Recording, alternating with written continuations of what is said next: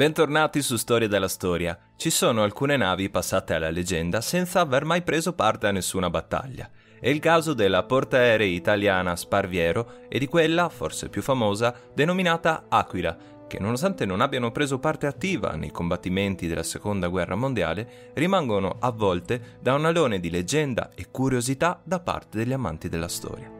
Per capire per quale motivo l'Italia si dotò solamente a guerra inoltrata di tali navi, per prima cosa dobbiamo tornare al 1920.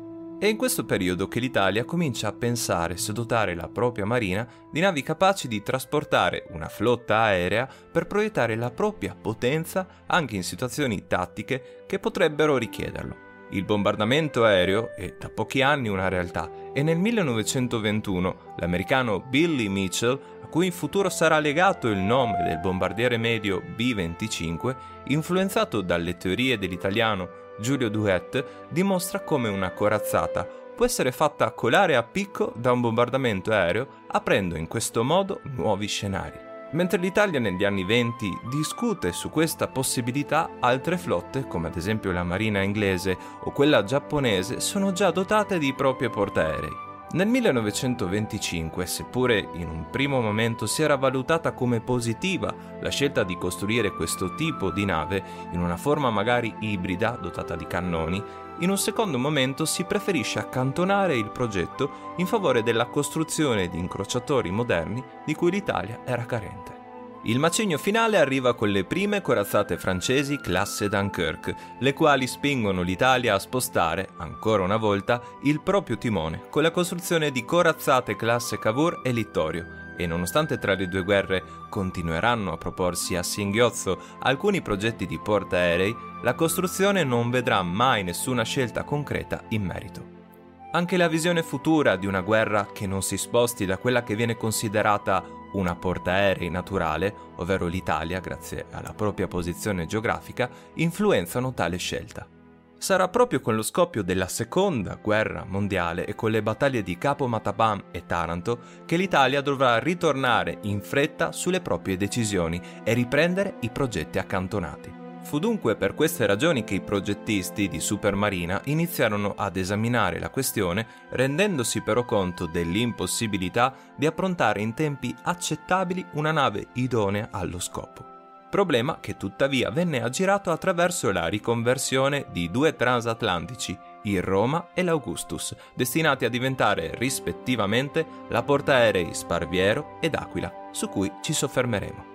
La portaerei Aquila, che tuttavia non avrà mai modo di essere testata in mare e quindi in alcuni casi dovrò utilizzare il condizionale, avrebbe dovuto dislocare non meno di 27.000 tonnellate a pieno carico.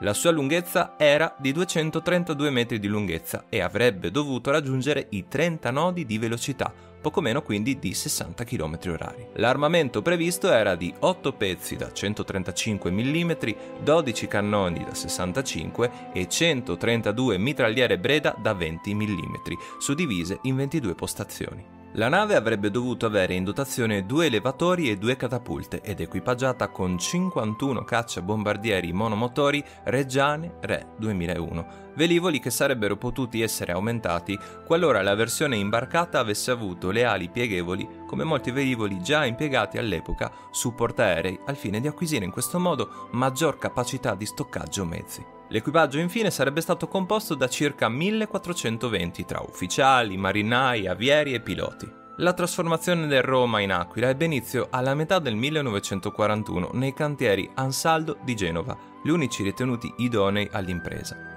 e proseguì fino all'8 settembre del 1943. L'armistizio sorprese infatti la bella unità ormai allestita al 98% e quasi pronta al varo. Con l'armistizio italiano nel settembre del 43 a Genova, le forze di occupazione tedesca si impadronirono facilmente dell'Aquila, che nonostante prossima alle prove in mare, cominciò ad essere smantellata parzialmente per ricavarne materiali preziosi. Il destino dello Sparviero invece fu l'affondamento nel 1944 all'imboccatura del porto di Genova, voluto dai tedeschi a fini preventivi per bloccare la futura logistica alleata nel caso di riconquista della città. L'Aquila venne colpita senza però affondare il 19 aprile 1945 in un'operazione congiunta della Royal Navy e dell'ex Decima Mass, la quale ora, co-belligerante alleata, aveva cambiato il nome in Mare Assalto, di cui curiosamente faceva parte lo stesso Durand de la Pen che aveva preso parte all'impresa di Alessandria contro quelli che ora erano i nuovi alleati italiani. Proprio Mare Assalto sarebbe stato un nome che avrebbe creato non poca confusione in futuro tra la decima MAS prima del Regno d'Italia e quella della Repubblica Sociale Italiana fedele ancora all'asse. I reparti speciali a bordo di siluri a lenta corsa, conosciuti anche con il nome di maiali, mirarono quindi senza però riuscire ad affondare la portaerei italiana, che rimarrà silente nel porto fino a fine guerra. L'Aquila, terminate le ostilità, venne comunque riportata a galla parzialmente, riparata e sistemata, prima nell'area del Porto Vecchio e poi non distante dalla lanterna. Lasciata mestamente all'ancora per quasi quattro anni, nel 1949 l'Aquila, ormai consumata dalla ruggine e dal salsedine, venne rimorchiata alla Spezia, dove tra il 1951 e il 1952 fu demolita. Prima di lasciarci ringrazio Alberto Rosselli del sito Storia Verità e Giulio Poggiaroni di Italian Military Archives per l'aiuto datomi nella susura di questo video. In descrizione trovate, oltre che alle fonti, i loro articoli e un video in merito. Se avete altri suggerimenti su navi o mezzi che vorreste vedere sul canale, fatemelo sapere nei commenti. Noi ci vediamo presto con nuove storie dalla storia.